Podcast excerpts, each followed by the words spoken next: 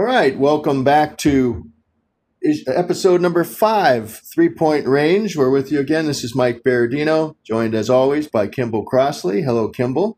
Hey. Okay, he's a little, little uh, salty today, I guess. And uh, Tim Crothers joining us from Chapel Hill. How are you, Tim?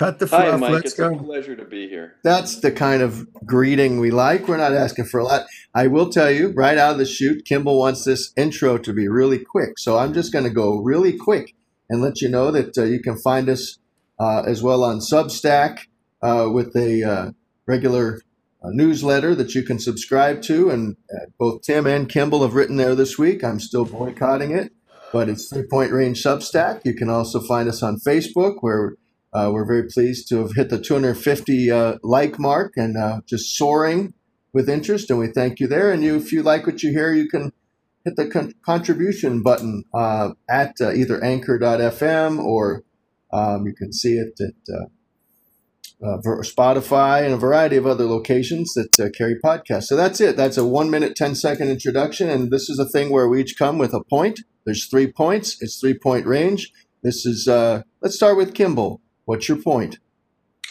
All right. Well, you know, it is NFL season and uh, obviously college football too. And so I think we're all kind of focusing on that right now. And every time I watch an NFL game, I'm talking about every time, it's a beautiful sport, it's a beautiful game.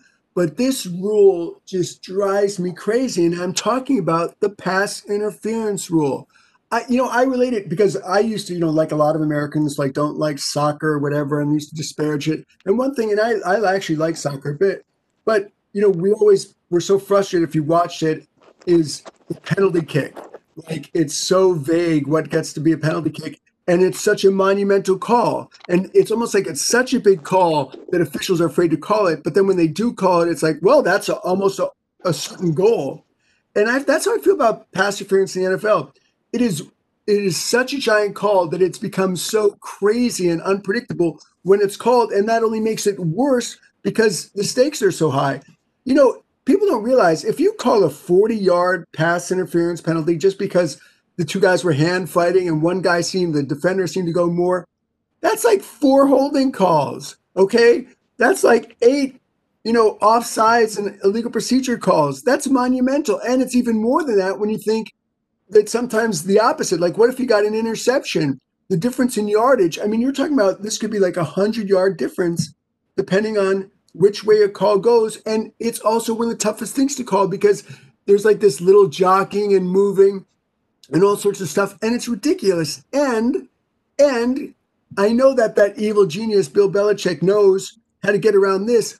If I was ever third and 45, third and 27, third and long, I would just say, hey, if you get down there and you're not open, just create contact, offensive player, because there's no real downside. You're not open and you're on open because he's near you. So you might as well just create some contact. The refs will just probably call it. And now we've got 30 yards.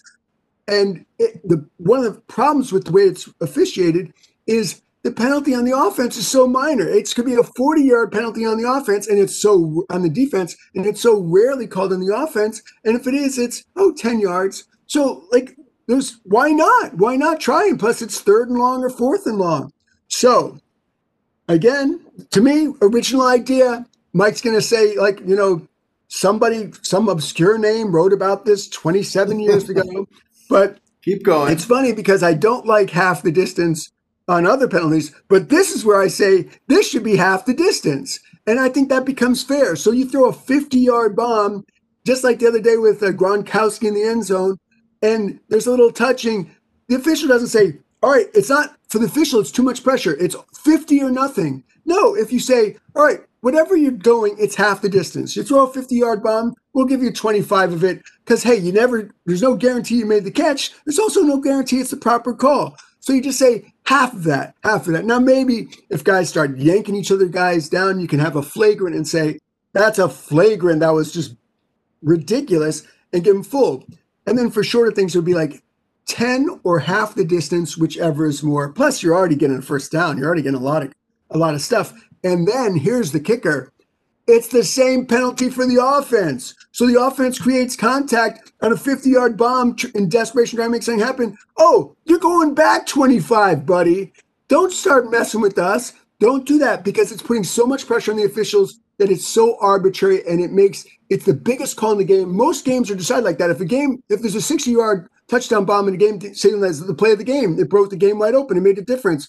But when it's a flag, it's the same thing, but but no one knows about it. It's never in a highlight, and it's like how they drove the ball. There's teams that can't drive the ball at all, and next thing you know, they get a 50 yard penalty. I'm done.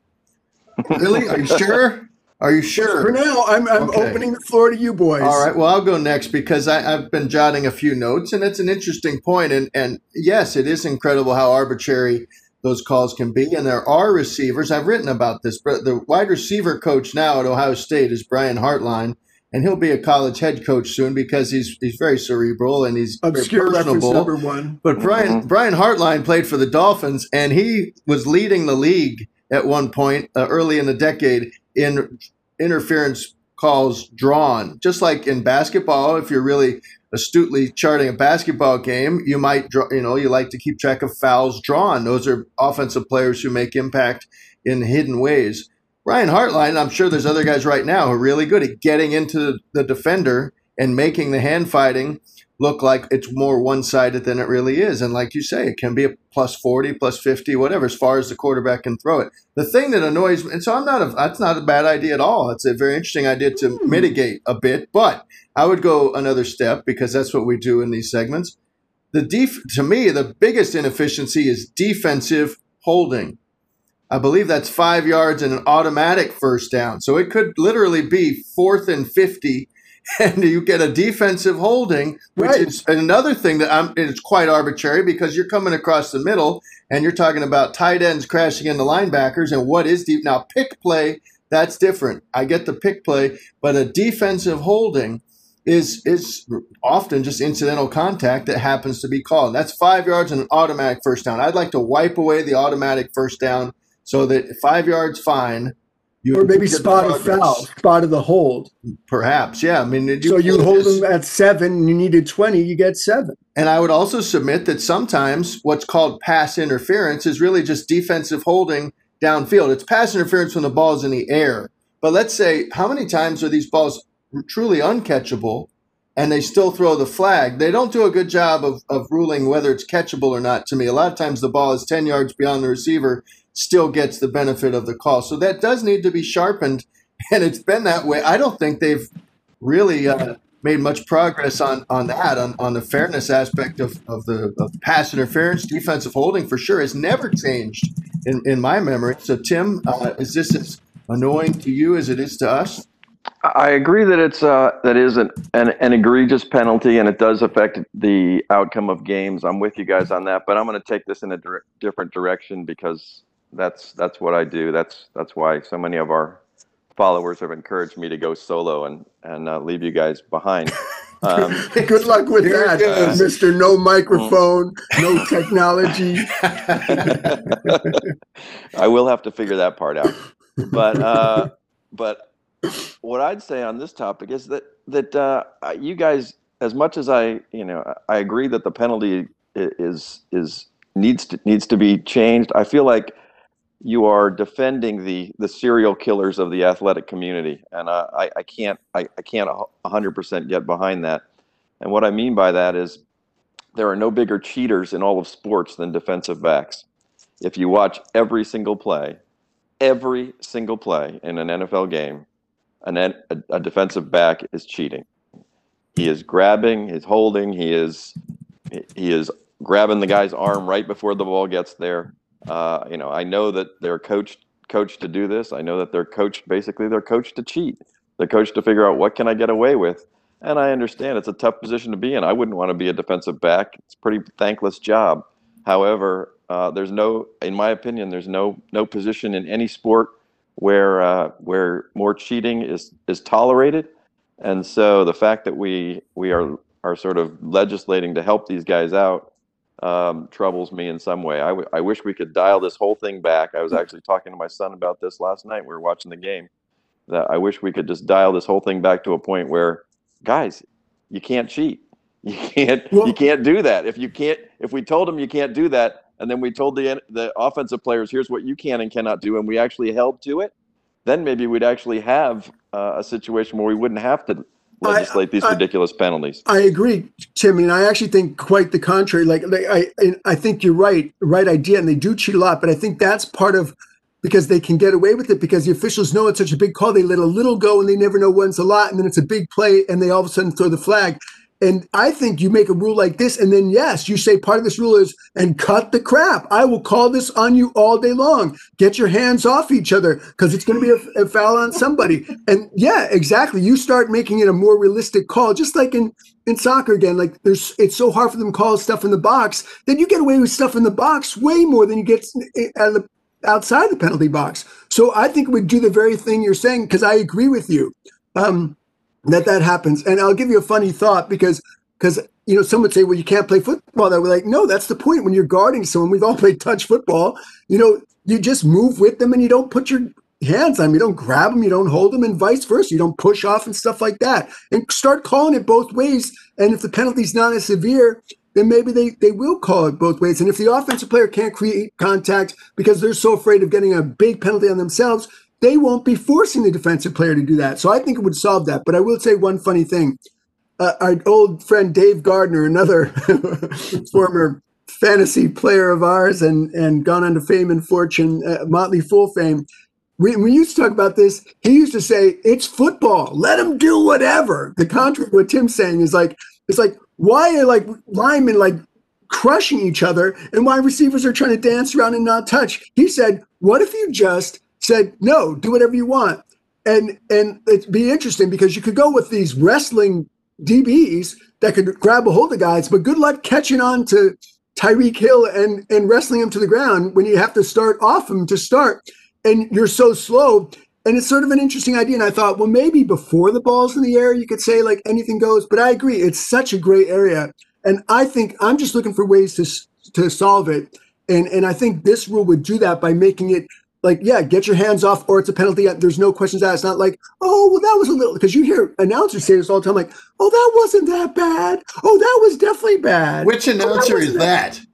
What? Who is that? Who is that? Who are, what is that voice? We have high voices. And, and, the other thing I do want to say, I do want to say is uncatchable. I've always thought uncatchable is stupid. In my rule, part of uncatchable is because officials use it as an out, like, oh, he was all over him, but the ball is uncatchable. No, you can do you can do the mental where calculations. Sports, where else in sports is that a thing? Like, you know, in basketball, it's like he's a really bad shooter, and he wasn't going to make the shot anyway.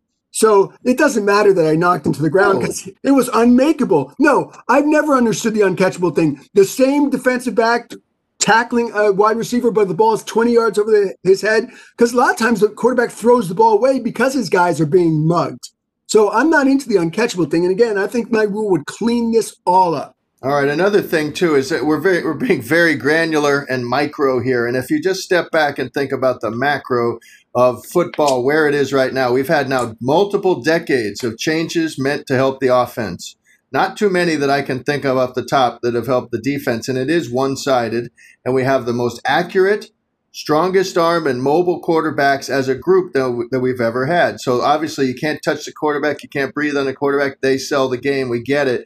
But I would say there needs to be little small changes along the way. Whatever the rules committee looks at this offseason, I do hope there will be some something that brings the defensive capabilities back to the fore and gives them a chance to compete. So uh, this would be one of those things, and I'm not too worried about the cheating that might go on out on the on the perimeter when you're one on one and touchdown is the result if you fail because you could call holding on every play, literally every play. And it's only when somebody is taken to the ground essentially on the line that they call offensive holding.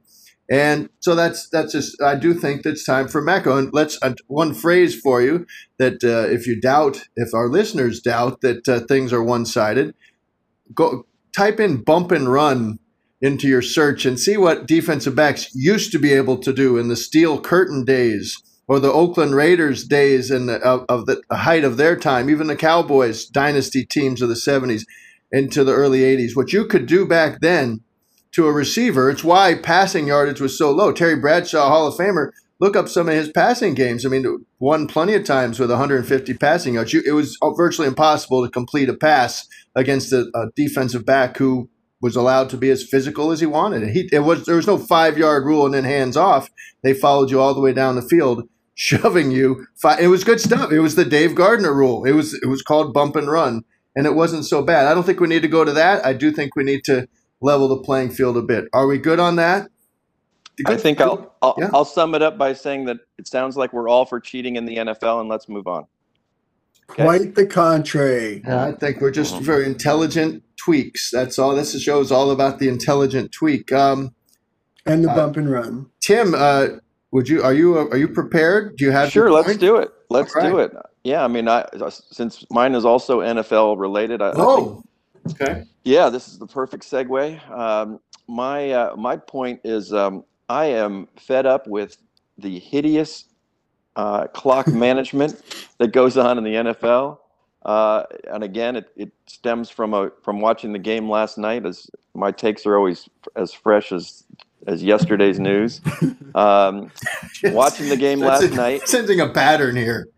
Watch the Thursday night game, show up with a point off of that that your son probably raised anyway. But okay, go ahead. They're all his ideas. I'm just I'm just I'm just the mouthpiece. Yes. So uh, so the, there's about three minutes left in overtime last night, and uh, and they show a, a tight shot of Anthony Lynn on the sideline, and the announcers are screaming, "Call a timeout! Call a timeout! Call a timeout!" Anthony Lynn, uh, I don't know whether you guys are aware of this, but he has a he has a pretty checkered history this season of clock management, and so I guess that's probably where this stemmed from. But but they're begging for him to call a timeout. He lets about 15, 20 seconds go run off the a running clock, and then he says, "Oh, okay, I guess I'll call a timeout here." Now it wasn't. This was easily his least egregious uh, case of poor clock management. I'll give you a couple of examples. Um, I I made my son do the research. Uh, um, my daughters won't do any for me. Yeah. So, a couple other a couple other examples of this. First, first off, uh, was this game against uh, the Raiders earlier in the season. There's two minutes left. He has three timeouts. They're cha- they're down five points. They need to go. They're on their own 45. They need to go 55 yards to, for the game-winning touchdown.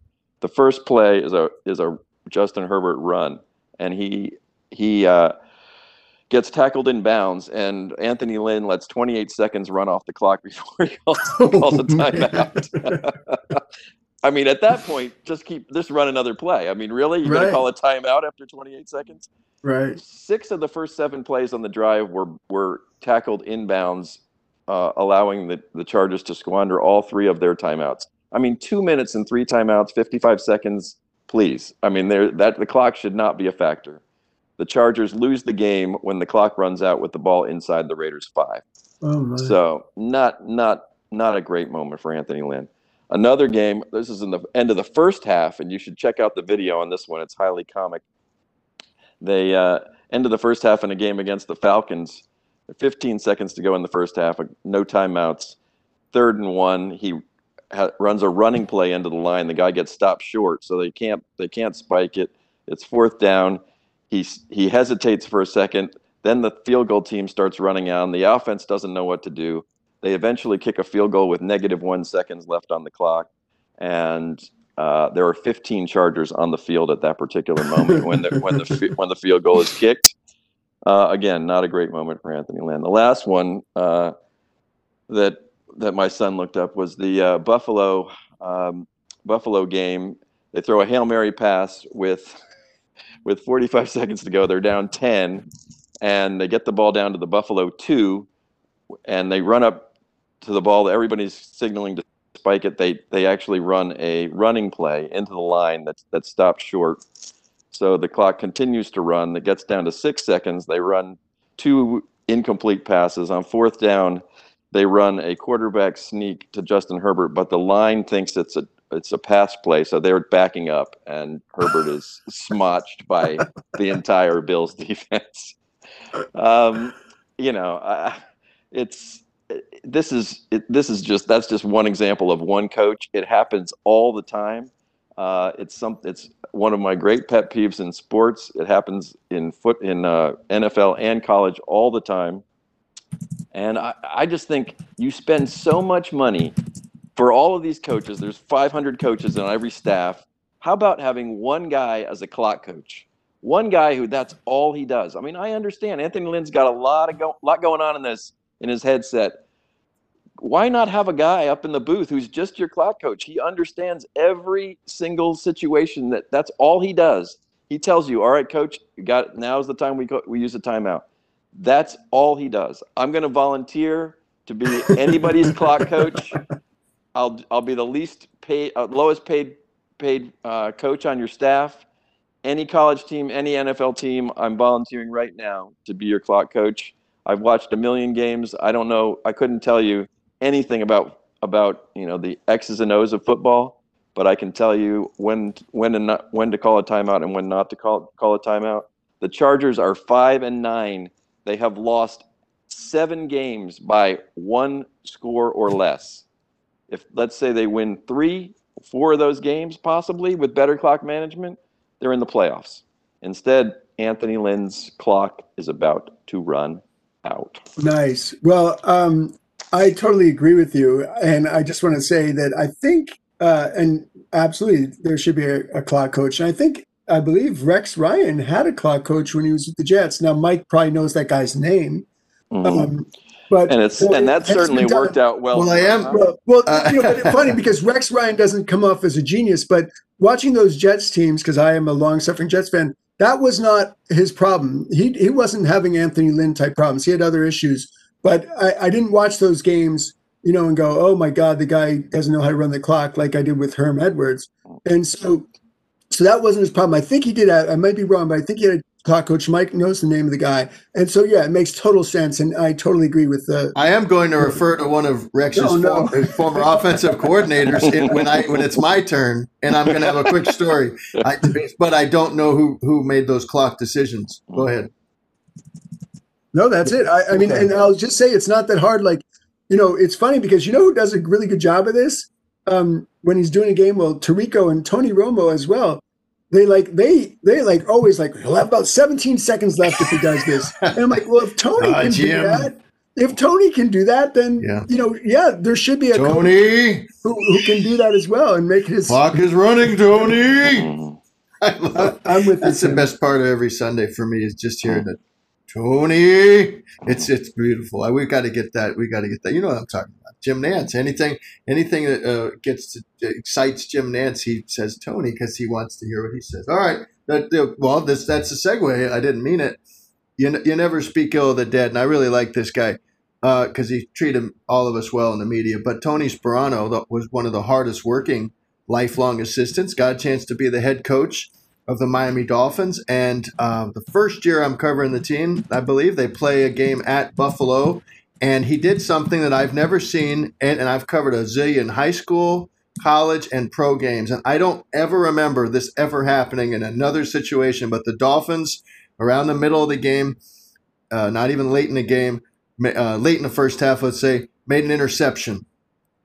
And they have the ball now at the plus 40, and Tony's running down the sideline to get the official because he wants the timeout. He's, he's begging for a timeout on a change of possession. Mm. This is a different kind Oh, of thing. no. He Yeah. did this in front of the whole team, and so you've got the whole Oh. team. You've got everybody: the clock, the chain gang, uh, you know, the team, the doc, the team doctors. Anybody was looking at him thinking, "What are you doing?" And even the official just waved him off. You're like, "You don't need a timeout. It's change of possession." He's, oh, okay. Oh my god! And this is he's already been he's already taken a team to the playoffs. It's not like he was overmatched. He was a very good head coach. I'm just saying that so much goes on, and and you've alluded to it, Tim, in a head coach's headset, and uh, depending on how uh, meticulous they are or how trusting they are of their staff, and of course, I think that ebbs and flows within a season. There's no guarantee the clock coach or the clock assistant would be trusted in week 17 or whatever as much as at the beginning because a few screw ups and then you know there's a lot of money on the line. But Tony did that. So then it was my job, I felt, to ask him after the game about it. That wasn't uh, that didn't go so great, but he did own it. He owned it. He's like, I don't, I don't know what I was thinking there, and you know, and he took it. He didn't blame anybody. And then there- it, it lingered into the Monday availability. I remember they had a uh, linebacker named Akin Ayodele from Purdue, uh, and uh, There we good go. guy There it good was. talker, and he, he took up for Tony. But I'm telling you that there was no, de- it was indefensible. It was a total gaffe. It didn't cost him anything, but it was just like wow, because already you had a guy who kind of talked like, you know, straight from the, the, the streets of New Haven. And it wasn't like he was dropping uh, Scrabble words on us or anything, but he was football. I don't know about genius, but very smart football man. And then this happened. It was only Akin Ayodele could could muster a defense of that. I forget Ding. exactly how he came up with it. It's the same name. I don't get two credits for that. But um, tough name to spell. A Y O D E. Oh my.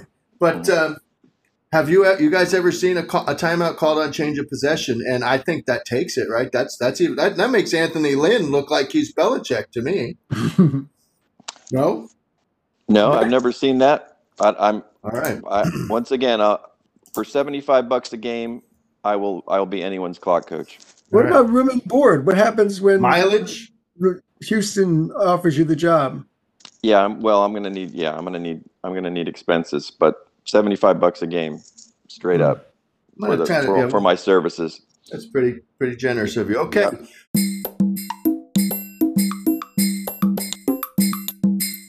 All right, my turn. Point number three here on three point range.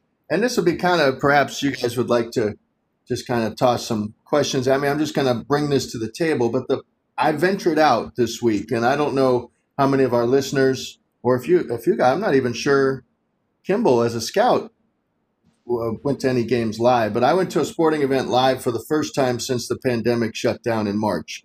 Uh, last time I was at a game, I was at in Indianapolis uh, at the Big Ten tournament. Wednesday night, Duke at Notre Dame, men's basketball. I was credentialed. I went to the game. I wasn't sure what to expect.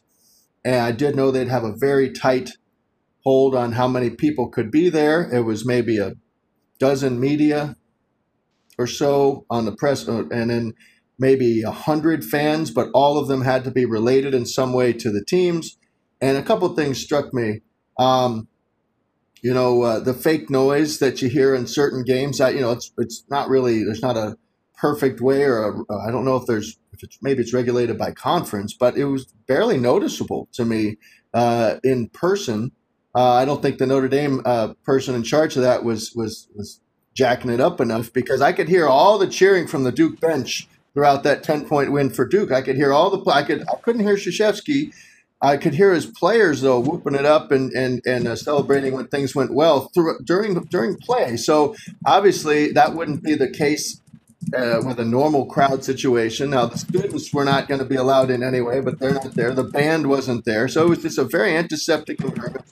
Not what you expect from college sports, and not even. I mean, I, have been to AAU events, as you guys probably have. I've seen that when a you know there's 50 teams out there with the best players in the country and, and high school age kids, and and uh, even an AAU event that doesn't have fans per se is there's energy there. There's there's uh, there's activity.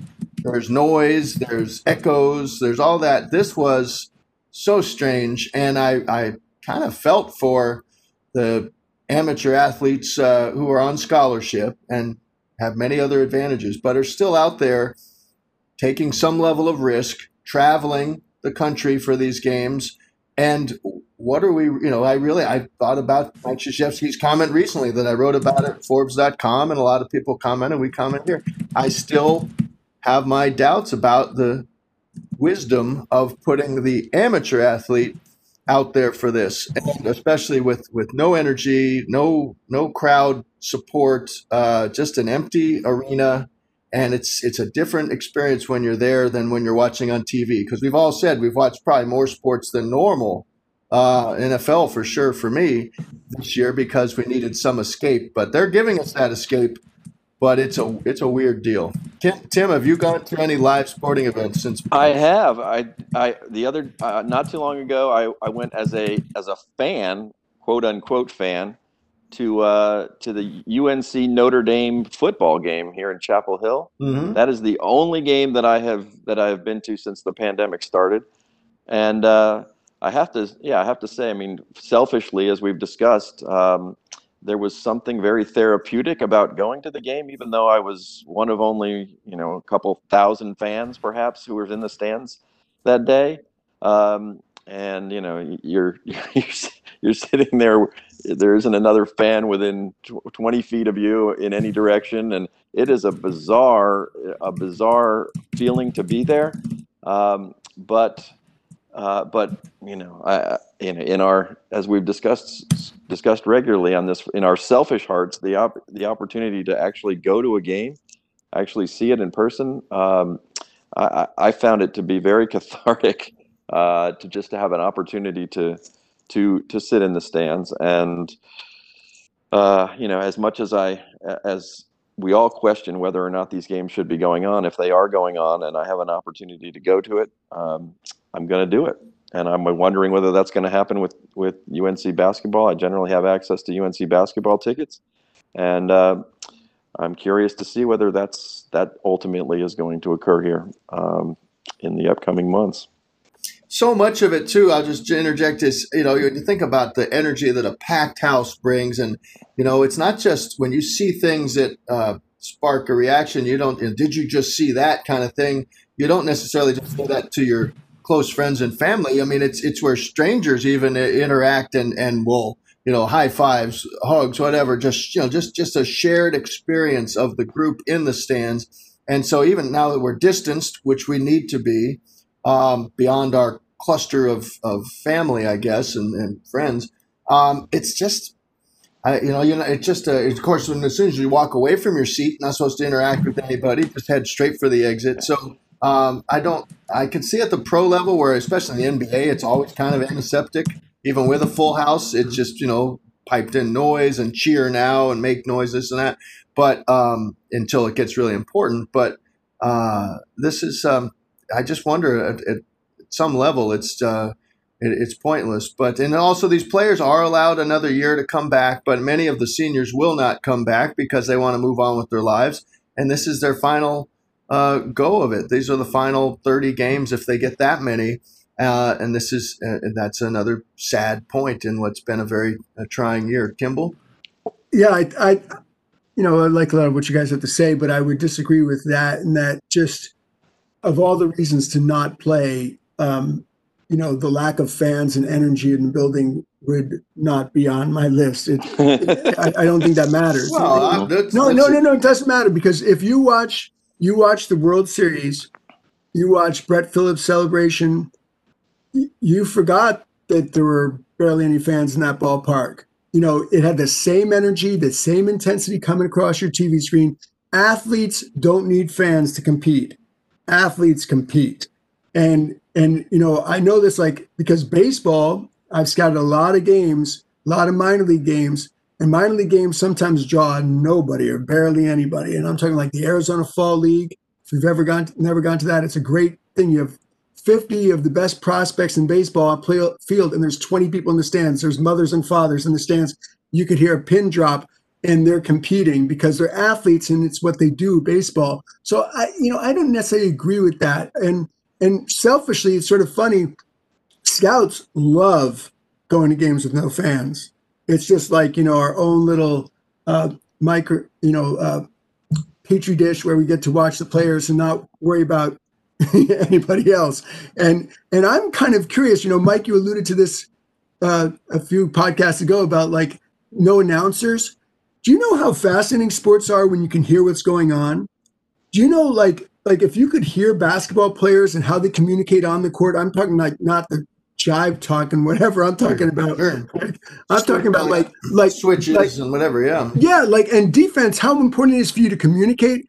And when we, we get a little glimpse of that, you know, when we, uh, you know, if that Cam Newton thing going around where he's jawing with Clay Matthews and he, he audibles a different play because Clay's onto the wheel route, I'm like, oh my gosh, I'd so much rather hear that than Jim Nantz, you know. So I, you know, it almost makes you go, God, it'd be great to just have a microphone and just have the sounds of the game. Now teams will probably back off, but we're seeing it more. Omaha, Omaha, you know, quarterback 50, sounds. 53 is the mic. Yeah, yeah, we've had no, we've had that for a, a handful of years. But yeah, in basketball, um, you really could hear. Sometimes it, in the old days when we could sit courtside as media, um, and I guess Cameron still puts them courtside, right? But uh, when you could be courtside uh, for even a packed house, sometimes it was that was one of the best things about being that close was was hearing even the coaches, you know, ripping into the the their own players or the officials. That was the running commentary. But yeah, it, it, but it's um you know, you I was able to hear all the squeaking of the sneakers.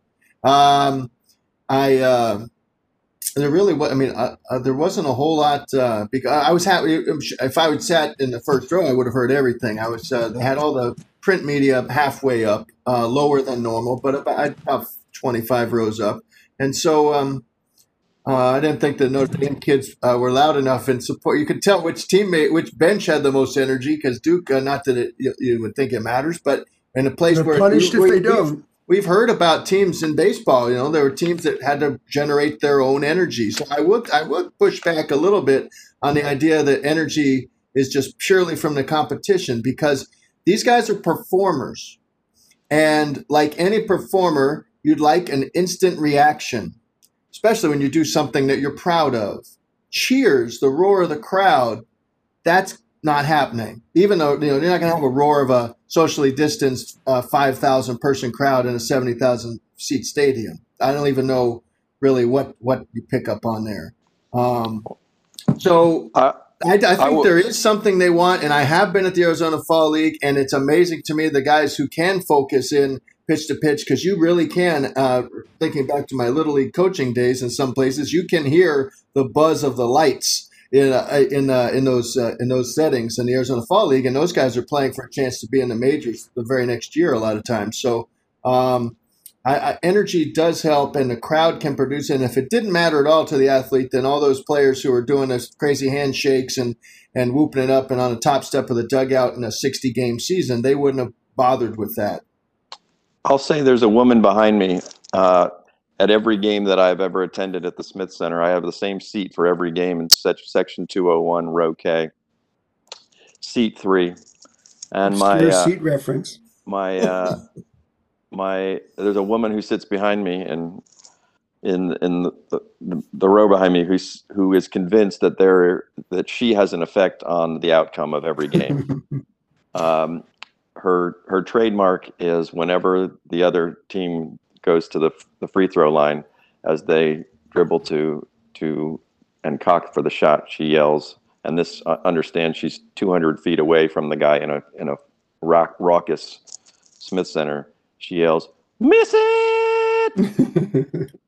Every single free throw that I have ever seen shot at the Smith Center, I have heard that in the back of my in the back right behind me, and uh, and I'm getting sentimental here, but uh, but if there's no if if there's no no um, home attendance allowed at the Smith Center this this spring, I am going to have to ask my daughter to sit behind me on the couch and yell "Miss it!" every time the other team shoots a free throw, because so that has become a part of my that's become a part of my uh, my, wow. my experience.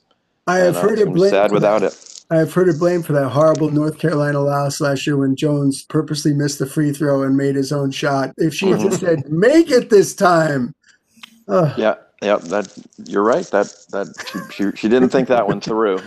But, well, uh, I can assure you, she she's not alone, and and uh, the uh, echo of my youth is is screaming myself hoarse, saying defense, defense over and over, uh, especially uh, in that AFC Championship game against Kimball's New York Jets. Uh, the Miami Dolphins, uh, every third every uh, third down stop uh, from uh, the mid '70s to the mid '80s, I had a hand in that. I helped. Mm-hmm. I helped. Mm-hmm. They could hear me from section F, row 44, seat three, sometimes seat two. So uh, I I'm proud of that, and I and it's an it is a shared experience when you look at it that way, and good for that woman and to just sit there on their hands. That's what we used to hate about the Smith Center because for the first number of years that it existed, people were like, "Oh, this is so so nice. This is nothing like Carmichael. It's even you know, it's a palace. Let's just sit on our hands." And it was brutal. It has gotten a little bit better over the years, and the TV experience of it has been better. I haven't been there in a while, but even then, well, last year I was there for the Notre Dame game. It got pretty loud, but um, I don't know about that. Not terribly loud, but it got pretty loud. I, I still enjoy a fine Gouda with a Merlot in the. Uh, oh, you and Sam Cassell, yes. Mm-hmm.